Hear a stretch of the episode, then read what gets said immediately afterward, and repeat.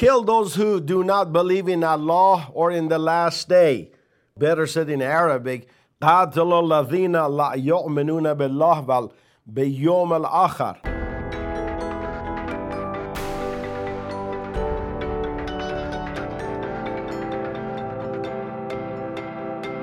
Well, we just witnessed one of the many practices of this verse in Pakistan. At least 72 people were killed and more than 150 others injured when a suspected suicide attacker blew himself up at a Sufi shrine in Pakistan's southern Sindh province on Thursday, the latest in a string of terror attacks in the country this week. The Islamic State claimed responsibility for the attack. You know, the left claims radical Islamic extremists are not Muslims because they attack other Muslims. This is the basis for the left to say that terror related organizations such as ISIS, Al Qaeda, and Hamas are not true Muslims. In fact, some studies show as many as 82 to 97 percent of all terror related attacks fall victim to other Muslims. Most terror attacks occur in Iraq, Afghanistan, and Pakistan, countries whose population is largely dominated by Muslims. Why would Muslims kill other Muslims?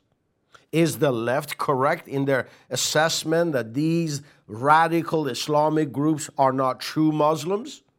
Well, let's analyze this from a factual standpoint, unlike our friends on the left.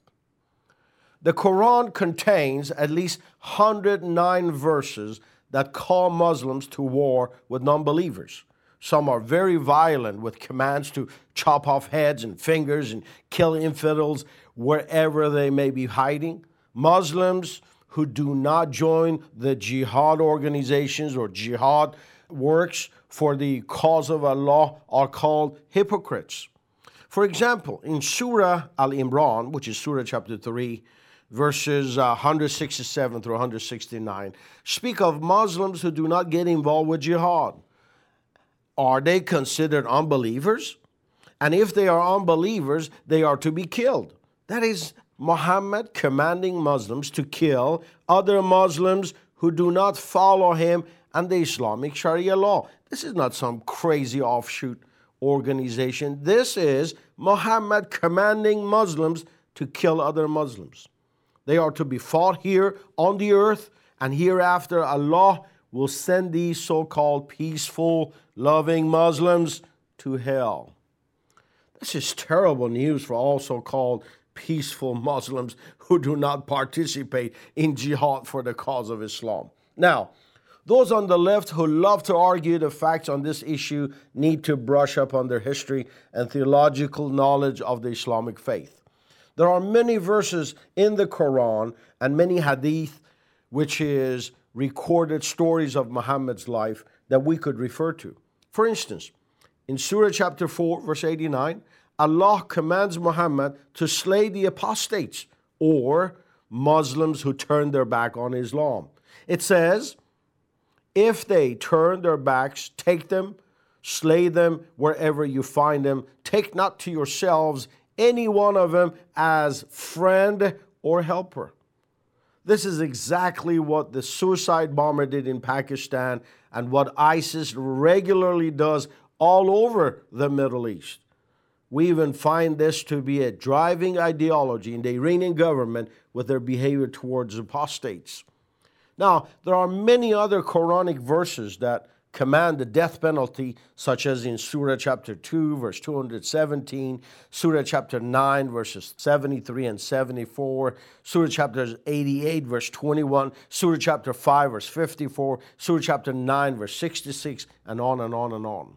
Now, it's important to remember that immediately following Muhammad's death, several Arab tribes who were converted by force to the Islamic faith decided to leave Islam and return to their past religion. Abu Bakr, the first Islamic leader or Khalif, began a violent campaign against these tribes in a war known as the Ridha, War of Apostasy. Abu Bakr, the first Islamic Caliph, slaughtered these tribes in such a horrendous ways that they called the places of these battles as Garden of Death or Gully of Blood. Many of these Muslims who were killed had memorized the Quran by heart 6,666 verses. Think about that. That is no mercy in Islam, even towards Muslims who do not abide completely by Islamic rules. In a letter, Abu Bakr, Islam's greatest leader after Muhammad, explained his action by what Muhammad had told him struck whoever turned his back on him or to him until he came to Islam, willingly or grudgingly. And Abu Bakr promised Muhammad that he would burn them with fire, slaughter them by any means, and take women and children captive, any who left Islam. You can see this in uh, Al Tabari, uh, volume 10, pages 55 through 57. In the past 1500 years, there has never been an Islamic government that has not prescribed the death penalty for Muslims who leave Islam. Listen, within the Islamic faith, there are four major divisions or sects, two of which, the ones you are probably more familiar with, are the Sunni group and the Shiite.